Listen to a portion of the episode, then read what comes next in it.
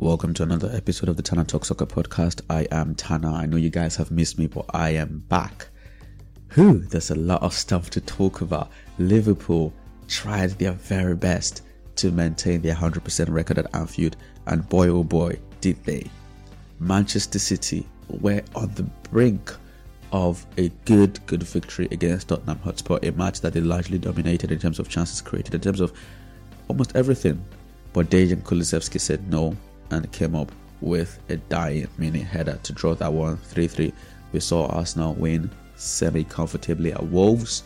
Uh, Manchester United is not looking good. They lost the battles of the United as Newcastle beat them extremely convincingly. Like, that's one of the most convincing one news you're ever going to see, honestly. And Chelsea uh, survived the scare to hold on and beat Brighton 3 2 at the bridge uh, Chelsea's captain, if I'm not getting this wrong, for a second week running, received a red card.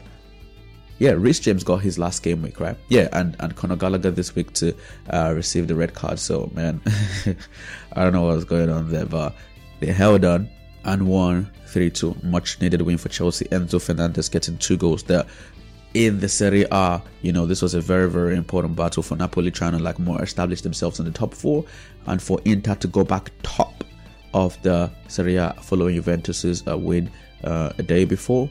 And Inter did the job. They showed why they are the best team in the Serie A. They defeated Napoli extremely convincingly. As for Napoli, they didn't do badly in terms of the build up, in terms of getting the ball in the right areas, but the final ball was absolutely awful. Victor Osimhen didn't even have a chance to have a say in the game at all uh, Kvaratskhelia or even Elmas. Like it's very just in that final third, they just lack that quality. Ball short, ball too long, ball too heavy, ball too high. You know, they just lack that pinpoint quality. And Inter on the other end, it was devastating what they did each time they went forward, and they could just get that bit of quality. You know, if you see Hakan Çalhanoğlu score, for example, he sent it right into the bottom corner, like bullseye, you know. So that's the sort of quality that Napoli were, were missing on the day. And in the La Liga, Real Madrid won convincingly to maintain their position on top of the La Liga. Girona as well came back to win against Valencia and Barcelona in the game of the weekend against Atletico Madrid won. And who was Joao Felix had to have his say in this one. Very, very fantastic finish. I'm going to try my best as possible to, to you know what I do. I give you football entertainment football entertainment at its finest. We're going to run through what is interesting. We're going to analyze. We're going to have fun. So just stay tuned. But make sure you do like and subscribe, please, because that's the way the algorithm knows that this is the bomb. Because it actually is. As I keep urging you guys, please do not be selfish. Do not be, you know, don't don't don't gatekeep my podcast. You know what I'm saying? I know some of you gatekeep your barbers, gatekeep your perfumes, uh, gatekeep your I don't know. You know what I'm saying? But don't gatekeep my podcast, please. Some of you even gatekeep music. You know what I'm saying? Like you've been listening to some people and you feel like it's your birthright for only you to be to, to be popping to them. Uh, but don't gatekeep, gatekeep my podcast, please, please. Like spread the word, like, share, subscribe, and your ratings actually matter. Please rate this podcast.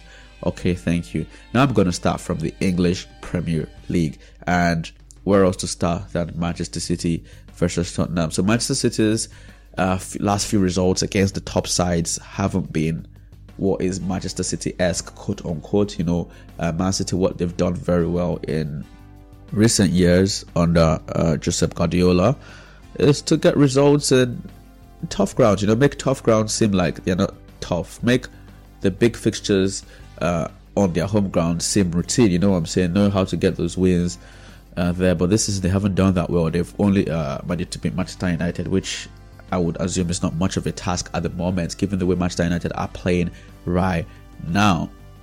And yesterday's game was no different, and they're 3 3.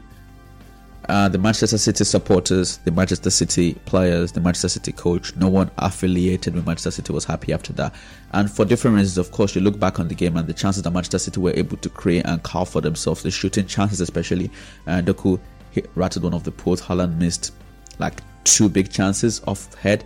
I can remember. And in the first like in the first what let me say 30 minutes or something where maybe it was 2-1 i might be wrong but i'm just going off memory. City could easily easily easily easily have been 4 1 up, you know, could easily have been that. Tottenham, of course, always happy to ride their luck, just like any team, you know, you're very happy that City is missing or something. I'm talking about the other end, you know, the goals they scored were very clinical, but I have to say, you look at the way Manchester City have defended, look at the spaces in defense.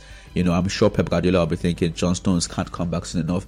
I'm sure he must be thinking at this point Nathan Ake cannot afford to be part of the rotation where I'm playing who I like because Josko Gvardiol, uh, with all due respect to him, has not been anything to write home about this season. And yeah, it's it's just a position where I feel just like how Haaland will start, just like how uh, Rodri will start. I feel just like how Ederson will start.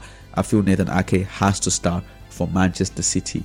You know, it's important that his his his performances since last season has just been so solid for club and country as well. You know, if you look at the way Netherlands have been playing.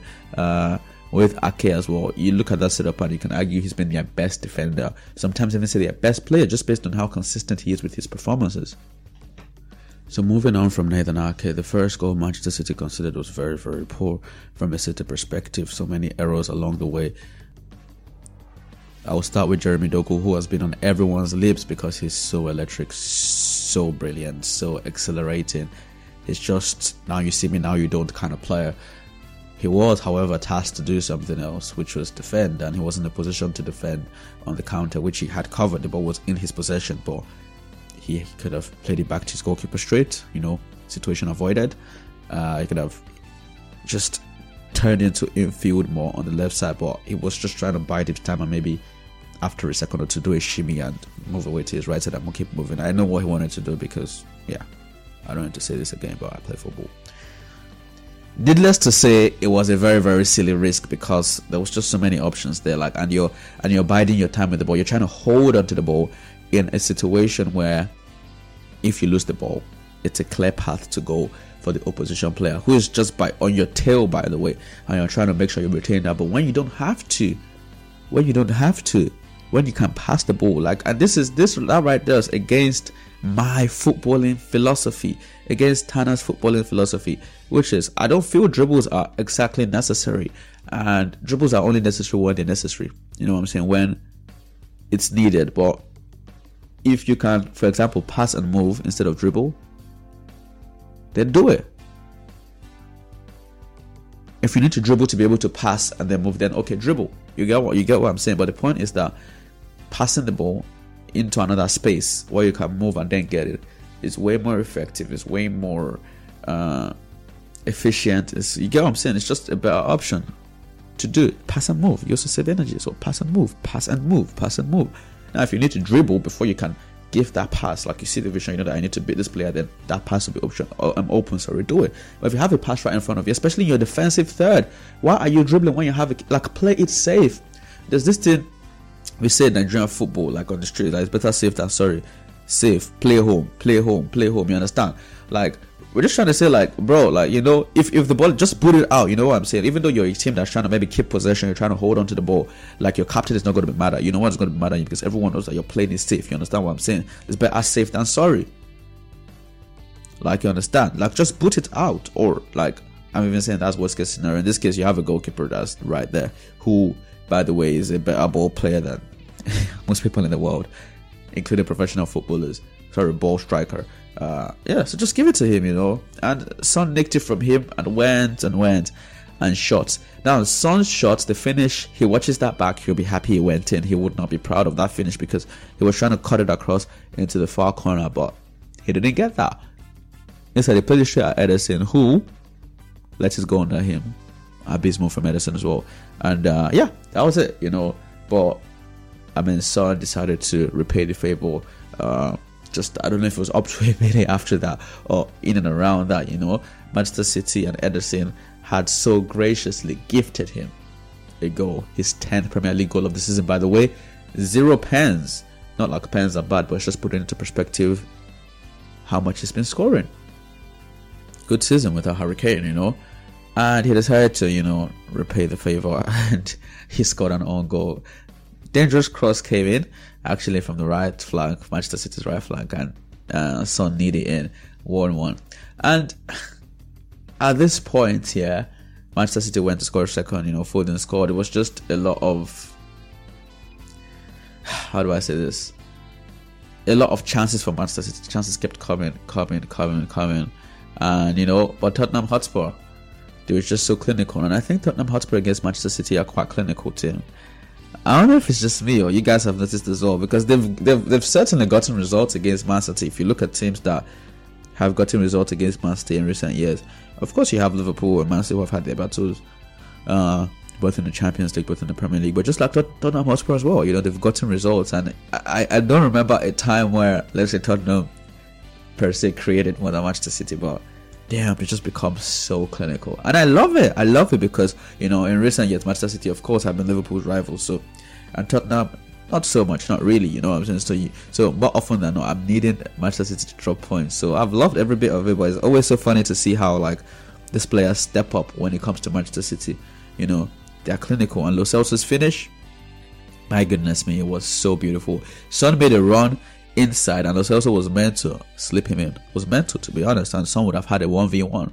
Uh, but Lo Celso decided to ignore him, cut more onto his left side, and just curl into that far corner. Ederson got a hand to it, but wasn't he didn't get enough on it to be able to push it out of play, and just like he just tipped it under to the post, and it went in two two, and Manchester City once again scored. This time Jack Grealish, and this time again reminiscent of the first goal where Tottenham Hotspur scored, where Doku was being silly. Yves Bissouma was being very, very silly. He had two passes to his left. He could have moved with the ball. He could have moved with the ball. So there was a clear path. He had a clear path to just move with the ball towards the left hand side, like near the byline there.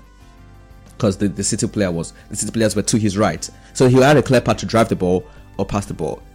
Guess what this brother did? No, no, no. I, I know you saw it, but I'm not trying to be dramatic. Guess what this brother did? He dragged it back into the danger area. At that point, you're just trying to show ball. Like football is simple. Try to keep it simple. Try to keep it simple if necessary. If necessary, just keep it simple. And keeping it simple doesn't mean not dribbling or anything. No, you, you can't do, but it's like why are you going back into the danger area? It's just not smart football. It's just not, especially when he had a clear path. So even if he didn't want to pass the ball and wanted to drive the ball, there was a clear path for him to do that. I I'm, I'm raising my voice, sorry. But I just I just saw that and I just didn't understand why he would do that. And I think Rodri nicked it off him, passed it to Haaland. Haaland just squared into Grealish in the box, finished 3 2 up, you know.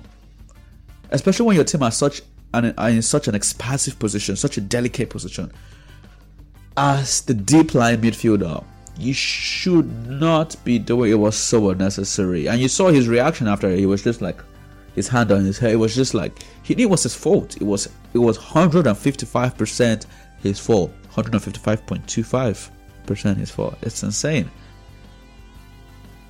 And at that point I felt like, okay, this might be it. but City are leaking goals, man. They are leaking goals. And Dejan came in with a clutch header. It was Mitrovic esque. Peel off your defender, coming with a full force at the back post. In and yeah, the game ended that way on the score sheet. But once again, I am here and I'm about to talk about you know what the referees.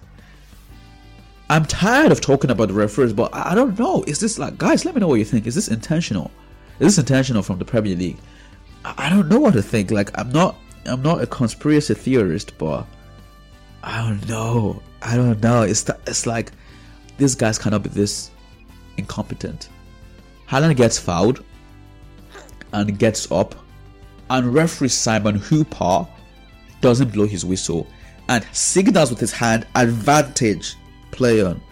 Haaland delivers a pitch perfect through ball over the top for Grealish was making that run from deep in. Grealish was clean through on goal. When I mean clean through, I mean clean through. No one in front of him apart from the goalkeeper. And then the referee Simon Hooper decides to blow. Like, you can tell I'm speechless because I'm not saying anything. It's it's. I don't know. Like if it's if it's intentional from the Premier League, all of this quote unquote rigging, then fair. What your plan is working. But if it's not, no way this is acceptable week after week. No way this is acceptable.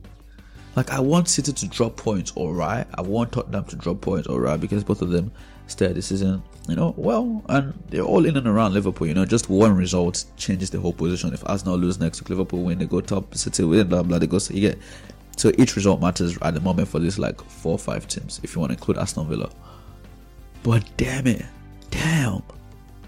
I just, I just, that's just so rookie. You allowed advantage and then you're blowing the when when the ball is not in Tottenham's possession. Not Tottenham have not recovered that ball, and then you're blowing to bring it. What? Anyway, moving on. Liverpool. Now, to talk about Liverpool, I have talked about Kelleher because he seems to have gotten a lot of heat for not being Alisson Becker, and I and I tell you that's so unfair. That's so wrong.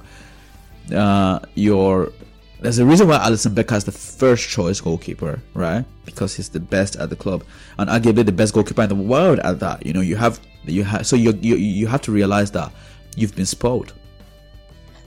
If you have the best in the world in a position, or arguably just not to get into any any uh, arguments, but you have a, a player who's arguably the best in the world, and you expect his replacement to be that, no, you know, uh, a good part about a downgrade in certain players' positions is that it exposes a lot of things which you would know if you wanted to know.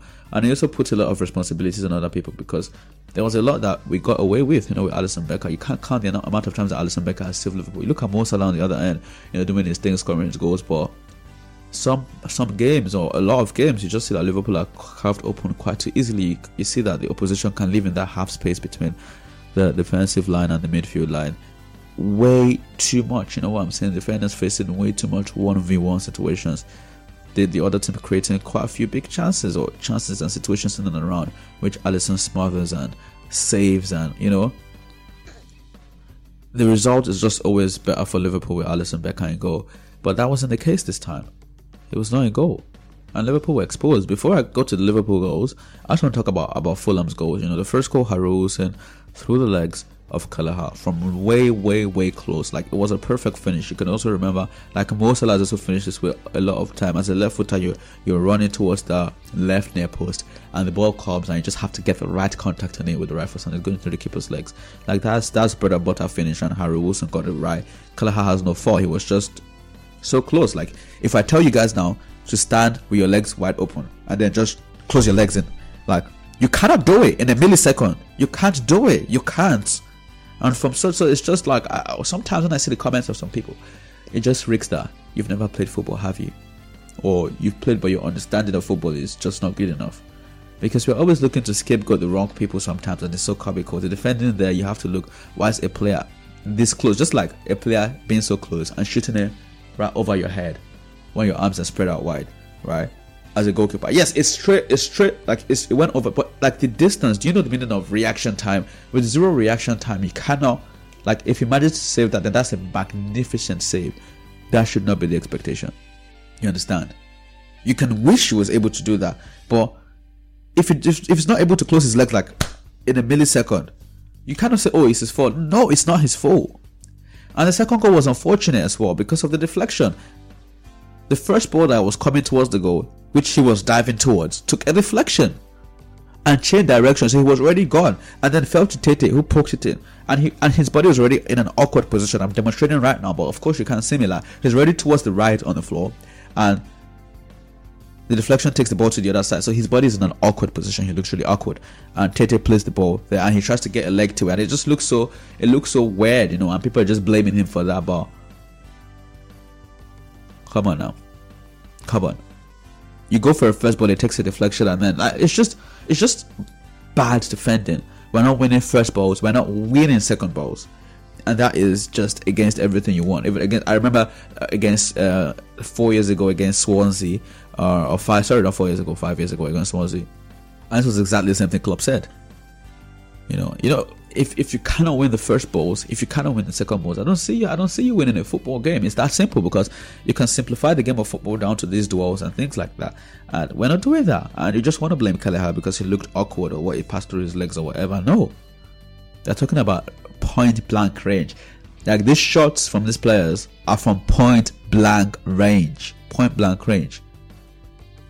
Point blank range. You know, and of course the third, De Cordova-Reid, Bobby Reid. I love that player by the way.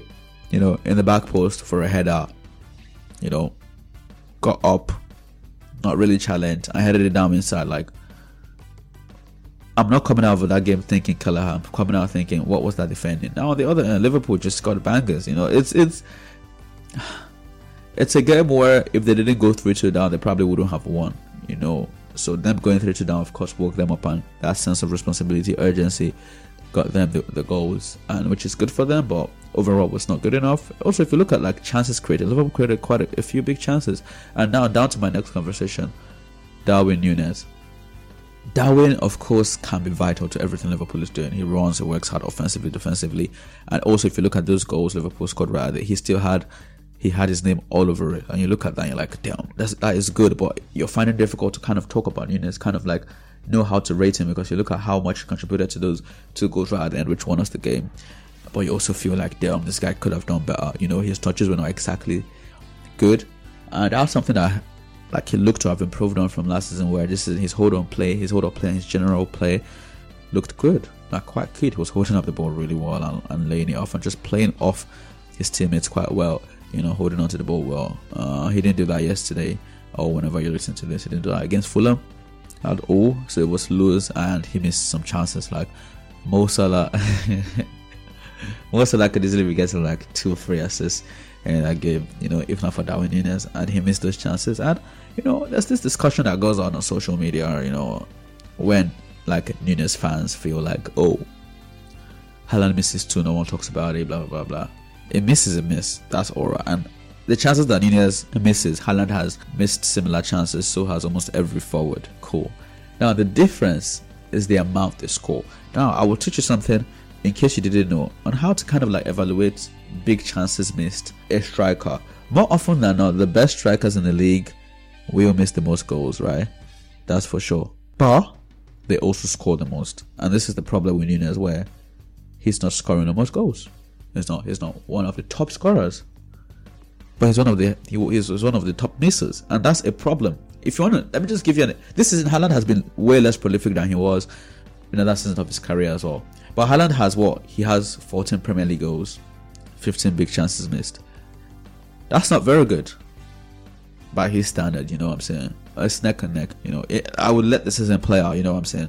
I would let the season play out, of course. And at the end of the season, you see why he's a top scorer because he absolutely obliterates his big chances missed. If you want to take, for example, Mohamed Salah, right? He has six big chances missed, but 10 goals. Now you look at this, and this is healthy. Like he can miss a chance, which is unfortunate because he missed the chance as well yesterday when we needed to equalize. So a, a big chance miss is always unfortunate unless you're I don't know seven nil up or whatever, and the game is over. But it's always unfortunate. You need him to score, so it can never be good to to miss a goal. But it's like then you can you don't need to talk about this for certain players because it's like Salah has scored 10 goals, missed six big chances. Nunez has missed 13 big chances and scored four goals. Now, do you understand the problem? So you cannot be bringing Haaland into when Haaland misses a chance, you clip up these videos and try to compare it to Darwin Nunez. Yes, that's a big chance miss. Yes, that's horrendous. Equally as horrendous as Darwin Nunez's big chance missed. This is exactly where context comes into play. And if you know football, this is how you interpret the statistics. Because if you look at, for example, the Bundesliga when Lewandowski is obliterating the records and all those things, you also see his name in the maybe one or two and the big chances missed in the in the league. You know, he's right there, or Cristiano Ronaldo, or anyone. It's normal because they're top strikers because of that movement. You know, they have that movement, and that's the part of being a top striker. And Darwin Nunez has on lock, but a lot he doesn't, and I don't know why we want to be want to take that and just like be like, he is a work in progress. I'm not here to slander him like, oh, he's not gonna be in. No, he could, he could, well, he could as, as well not be. I don't know. It's just something I have to watch out for. Like, I, I like a lot that he does. I like a lot that he brings to the game, of course. But it's like the one thing in Darwin Nunez's game currently that is that top strikers have, of course, is the movement. You know, he has the movement of a top top striker. You know, uh, that's what you see with the likes of Haaland, Cavani, Ronaldo, Suarez, whatever. You know, that movement, and that's why they get on the end of a lot of chances. But you are a striker for a reason, not to get on the end of chances alone, but to score them you have to score them. Because where then is the advantage of playing you. You get me? If you play someone who doesn't, for example, move well enough as to get at the end of as many chances as you do, but is more clinical and maybe we'll score more than you. Like, do you understand the point? So you have to give an advantage. Well, like, okay, yeah, you're going to miss some, but a lot of things are going to be your bread and butter. With Darwin Nunez, we don't have that confidence in him. We don't have that confidence in him. You see him with a chance, you don't know that he's going to score. That's not good enough. When you miss, we have to be surprised. You have to be scoring more than you miss. And as I've given the example with Mo Salah, for example, where he also missed it. He played well yesterday, right? But he also missed a big chance to equalize towards the end. And thankfully, that wasn't costly, you know. But I'm just giving you perspective on big chances missed. Now we go into the La Liga. sure, Felix had to say against his former team, Atletico Madrid. This sees Barcelona stay third in the La Liga. Girona, very impressive comeback against Valencia. And I don't know where this is going to go for um, for for Girona. Is this going to be like a Newcastle? So far, so good. So far, so good. I have to say, once again, Robert Lewandowski is of course in the headlines for you know not scoring and probably missing a chance or two. But I just feel he has to keep playing because there's this thing that we kind of do where we're quick to call players washed at a certain age. I'm not a fan of that. I feel like Lewandowski will come good for Barcelona and just need to keep going with him. You know, he links up play quite well as well. You know, the one-touch football and everything. Joao Felix went what 12 games without scoring now, scored in back-to-back games, so that's good for Barcelona. The title race is well and truly on, but Real Madrid and Carlo Ancelotti's men honestly, honestly look to be the truth this season. And to briefly touch on the Serie A, as I mentioned before earlier, it just wasn't good enough for Napoli. They did everything well in build up, but it just wasn't good enough. You know, the goals from Thuram for Hakan Calhanoglu and for Nicolo Barella, like everything was all about, like most of them, okay, apart from the first goal where Hakan Calhanoglu just absolutely right footed into the bottom corner from outside the box. Uh, you saw a lot of runs into the box, which the Napoli players didn't effectively track, which cost them. You know, you saw the Barella go, they cut back into the box and he took the one step, two step, dribble past two players and slot in easily. You know what I'm saying? Everyone was kind of like in his wake. You know, when you're when you're moving at a speed and it's like everyone around you slowed down. It's like your flash, you know. I don't watch Flash, but you know, you see the the animations and, and, and, the VFX where like you're moving and everyone around is in slow motion because like you're so you're, you're just that step ahead of them, so you you've got them frozen. That's exactly what happened there. And of course, Cuadrado, former Juventus man, coming on, whipping a fantastic ball across the box. I think he was shooting by the way, but it's Cuadrado. It doesn't matter. You know, you just do that, you know, and it just falls to Thuram perfectly arriving in that six yard area. So not even the 18, the six yard area for an easy tap in Jose Mourinho and AS Roma are also fighting their way back into the top four. In case you didn't know, uh, they were a bit off, but now they are coming. They are coming, coming, coming, coming, coming. Now this is another Serie A victory. I will say Roma have been quote unquote lucky, not lucky, but like they've their position always seem to have a red card. So Roma now are into fourth in the table. You know they've just overtaken Napoli on goal difference. Napoli and Roma both have 24 points. Fiorentina just below them in sixth with 23 points. Bologna just below them with 22. Atalanta just below them with 20. So it's kind of tough in this area as well. You know, if you look at the top two, Juventus and Inter, two points separate them, just like in the Premier League with uh, Arsenal and Liverpool. I know the top three, six points separate them. So it's kind of neck and neck there. But the duo of Paulo Dybala of Romelu Lukaku. These guys are coming up with a good. Leandro Paredes, Cristante, Spinazzola, Bove, catched up.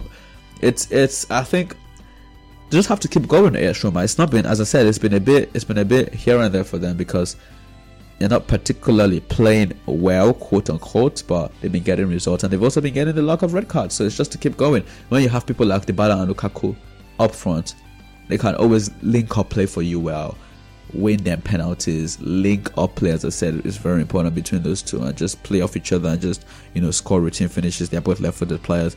So yeah, they always have that routine finish into the far uh, far left corner in their back. And yeah, that's it from me. Of course, the major talking point, the Haaland versus Nunez debate, which I just put to sleep. And of course, the, the, the Liverpool and the Kelleher situation, yeah, and also the Nathan Ake situation. Yeah, anyway, that is a roundup of this weekend's brightest actions from the man himself, Lutana Alexander Oroche, also known as Tana. Please do not forget to rate this podcast. Thank you very much. Have a lovely day. Have a lovely week. And hopefully see you next week. And hopefully next week I did not talk about refereeing drama at all. I kept it to a minimum this week, but because I was out of words, it's just that pathetic that I was out of words. Anyway, do have a lovely day. Bye bye. Number one, Tana Talk.